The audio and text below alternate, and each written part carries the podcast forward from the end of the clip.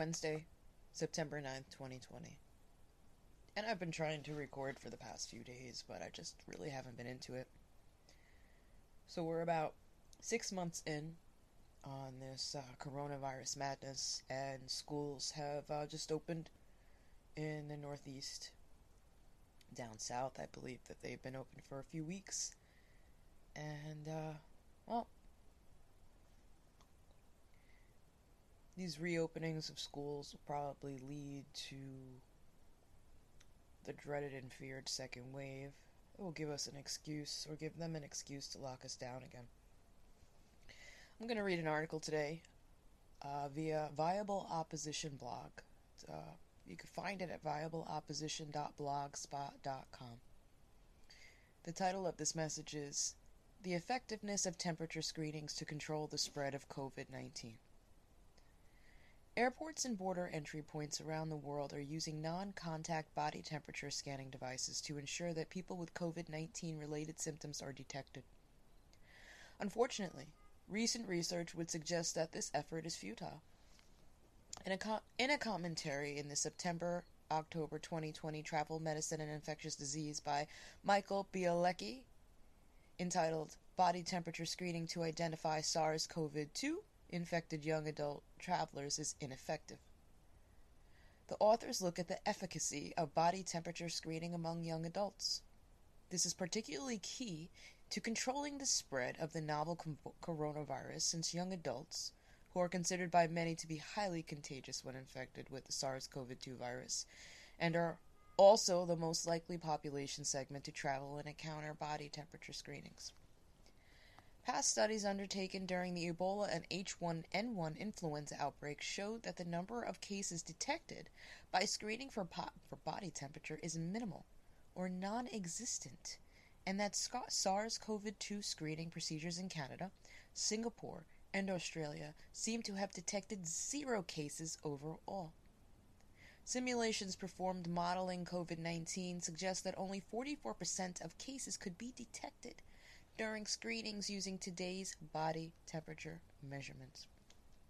In the study, the authors evaluated the body temperatures of 84 COVID 19 positive patients twice daily for 14 days after a positive PCR test. These patients had a median age of 21 and were male recruits in the military basic training of the Swiss Armed Forces. If you're a military recruit, you're basically signing up to be a guinea pig. I don't know what goes on in, in Sweden uh, but I'm pretty sure that the operation is the same. Here in the States, if you are signed up as a military member or consider to sign up or considering to do so, you're basically signing away the rights to your life and your, your body. And what's it all worth at the end of the day? You're fighting wars for bankers and corrupt, corrupt elite rulers under the guise of fighting for freedom. I remember growing up thinking that the military were heroes, and you know what? Some of them still are because I believe that their heart is in the right place and they've witnessed things and, and have had to do things. Not all of them were killers, some have peaceful operations, let's just say, but I think a majority of very young people who sign up do so under very noble pretenses. They don't know any better and it's usually the poor and the social economically disadvantaged who sign up for these programs because they think that they're going to get something out of it, which is an education. Uh, so going back to this article, I just uh, jumped off a little bit because, you know, obviously the Swedish soldiers were the first to partake in this study. They had a median age of 20, 21 and were male recruits. And, and, and it's the same thing with the vaccines as well. Uh, a lot, a lot, a lot of military members come down with all these syndromes and have all these issues and PTSD. A lot of these issues, such as PTSD and trauma, are exacerbated by other systems in the body failing. One of the solutions that I found for my own personal journey against the scars that my traumatic experience have left on my mind was actually getting my body back into balance. It was actually getting my nutrition back into balance. It was actually just giving my body the capacity to heal and do what it was meant to do and function normally. And unfortunately, there are lots of things in this world that completely thwart that process, and we just automatically assume that they're safe for us to ingest or to inject. And I'll leave it at that. So, a lot of these soldiers, you know, they have the odds stacked up against them the minute they sign on the dotted line.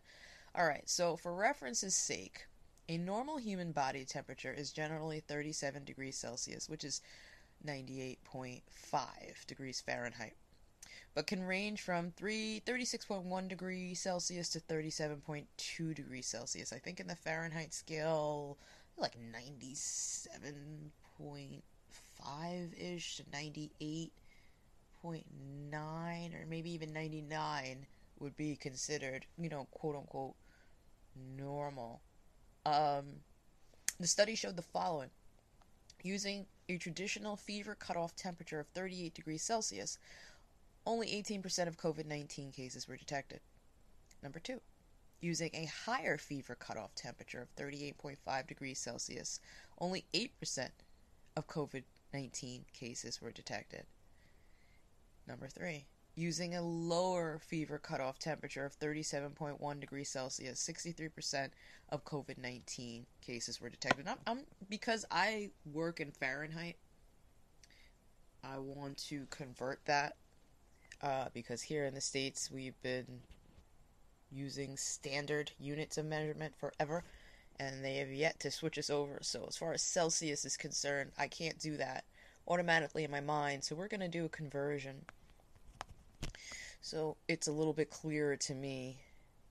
Conversion, temperature. So let's do a conversion and see. Oh, ooh, my search is giving me an error. Let's see. I don't. I don't even know if I could even do a search. No. God damn you. Let's do here. Celsius. Version. Ah, it's going right back to start page. Alright, I guess I'll have to skip that for now. So they're saying using a very low fever cutoff temperature is likely to result in many false positives, particularly if women are included. Oh, yeah.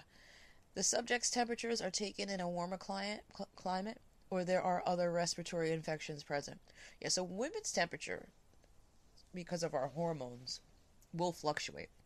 So I guess if you catch us at the wrong time of the month, we may actually be picked up as a false positive because when women ovulate, their temperatures increase. I believe right before they ovulate.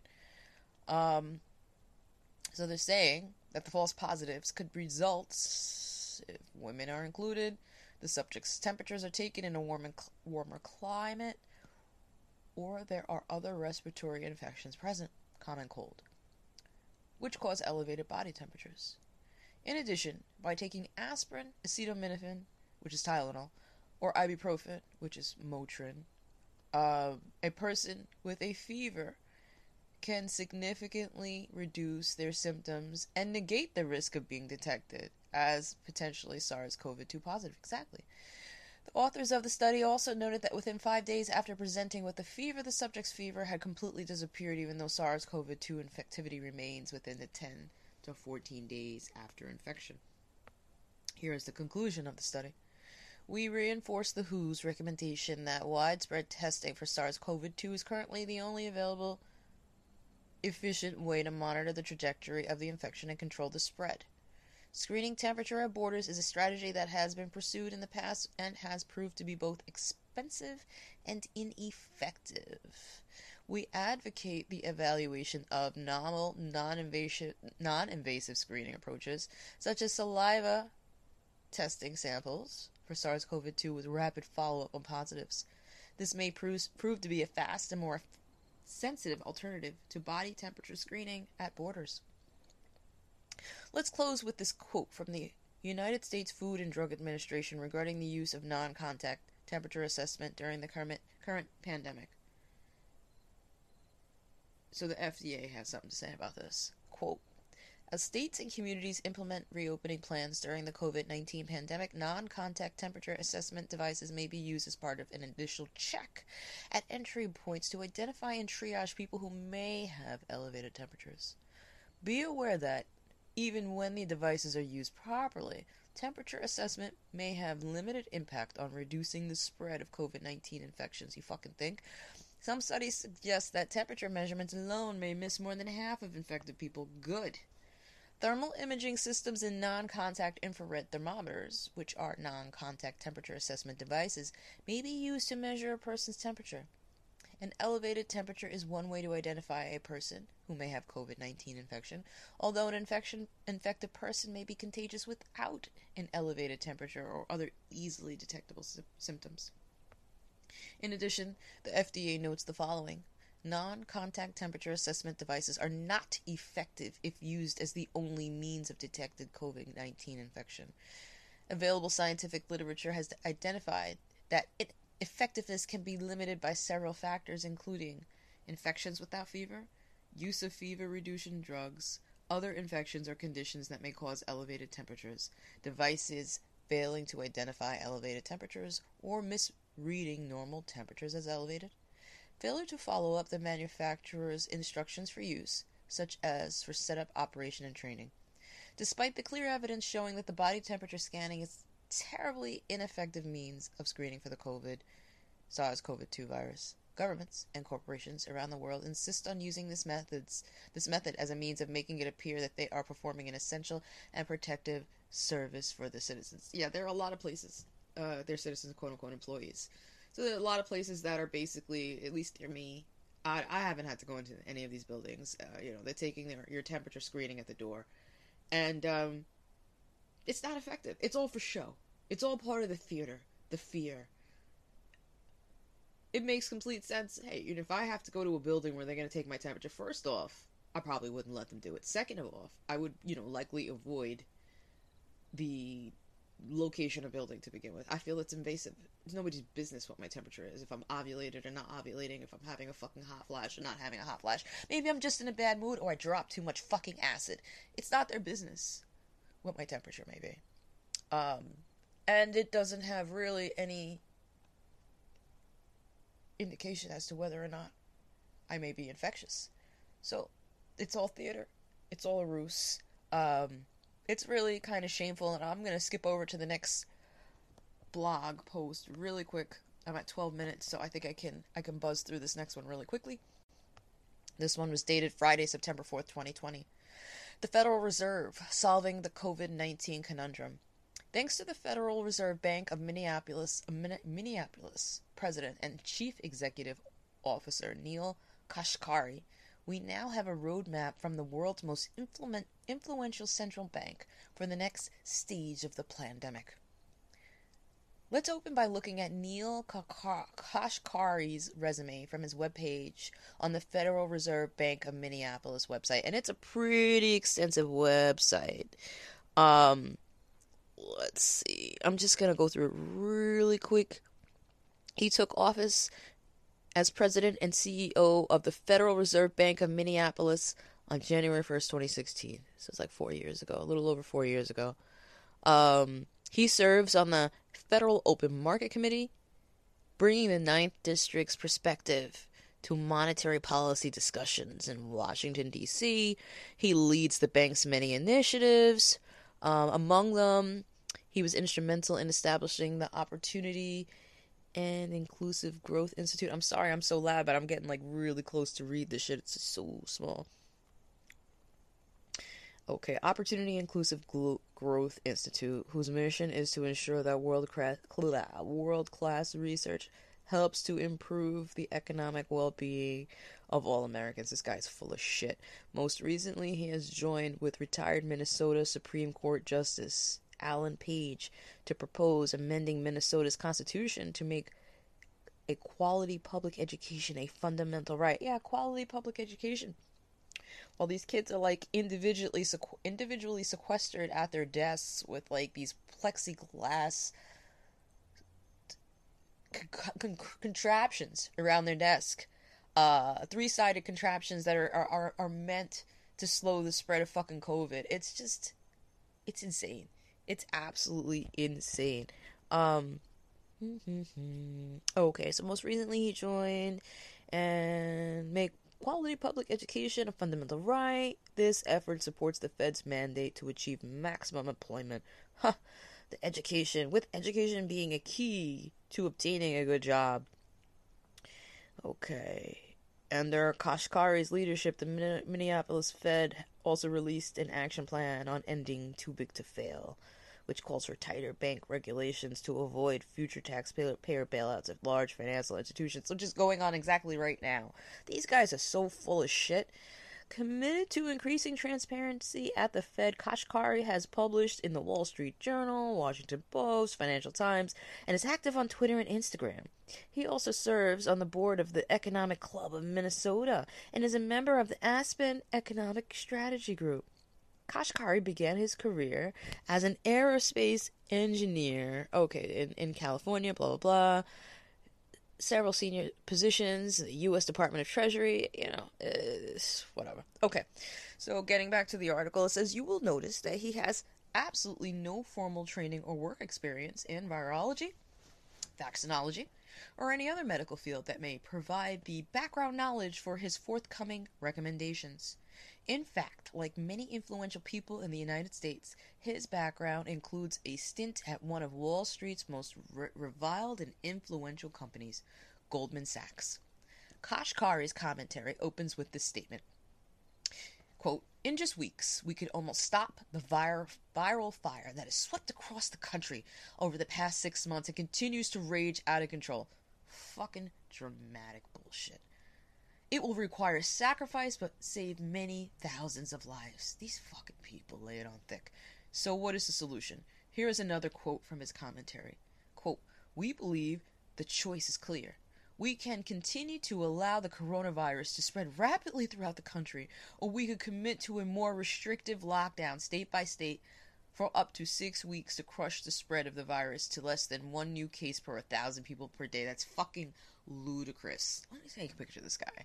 I, am I'm, I'm just gonna visualize punching you right in your fucking throat, Neil Kashkari. And and the way you spell your name, N E L E L, it's it's just absolutely ridiculous. That's not how you spell Neil, you shitbag. What a fucked looking face you have. I'd love to just punch you. That's the point at which we are, will be able to limit the increase in new cases through aggressive public health measures, just as other countries have done. Yeah, Sweden's doing so well. they didn't require masks. They didn't lock down. Yeah.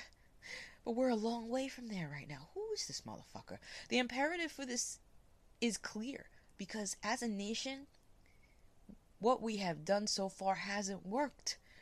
Some 160,000 people have died, which is, this is my interlude, 0.0005% of the population, I believe. Divide 160,000 by 330 million. And that's that's the percentage of the population that have, have been devastated by this virus. We haven't even hit the millions. Meanwhile, 700,000 people die. I believe it's from infectious uh, uh, antibiotic resistant infection organism or is it is it medical errors? This, between the two it's at least a million and a half a year. Between medical rec- medical errors and resistant infections. We're not talking about COVID here. COVID, COVID's a drop in the bucket compared to this shit. COVID is a drop in the bucket compared to cancer deaths. COVID is a drop in the bucket compared to heart diseases and all of these other tuberculosis, all of these other serious infections and diseases that literally kill millions of people a year.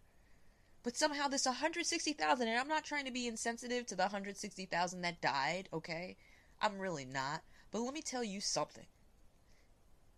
People die every fucking day.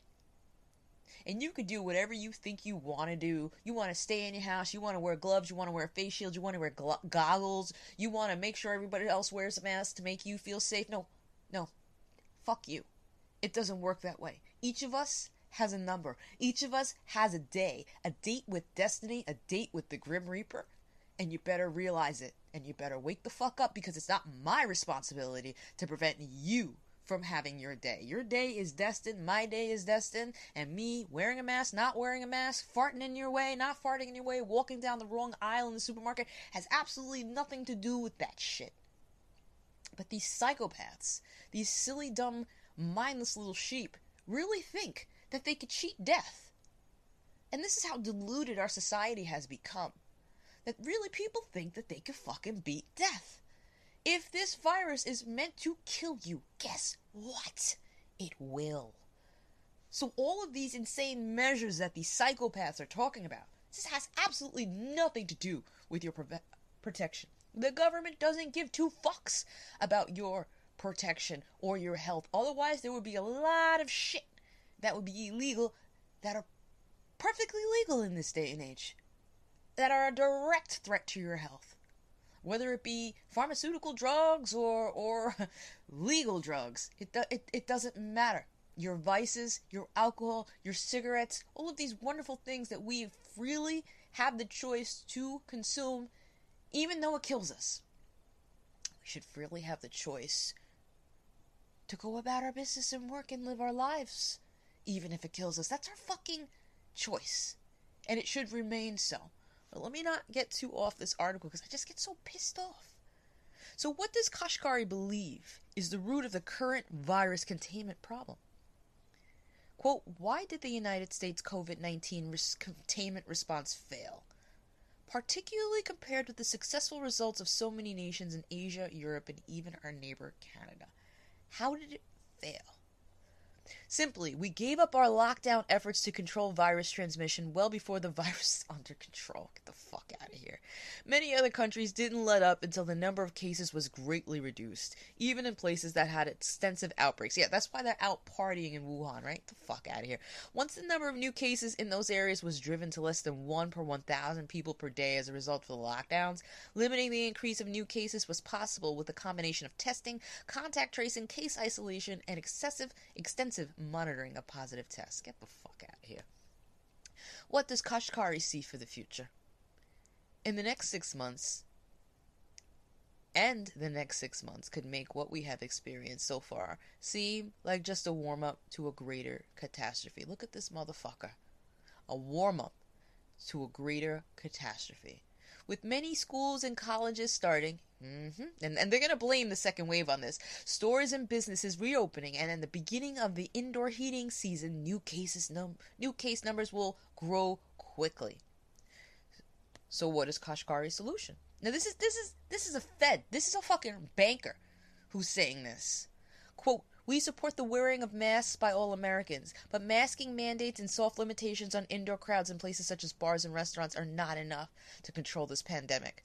To successfully drive down our case rate to less than 1 per 1,000 per day, 100,000 per day, we should mandate sheltering in place for everybody but the truly essential workers. By that, we mean people must stay at home and leave only for essential reasons. Food shopping and visits to doctors. This is this is fucking infuriating me while I read this. Kashkari.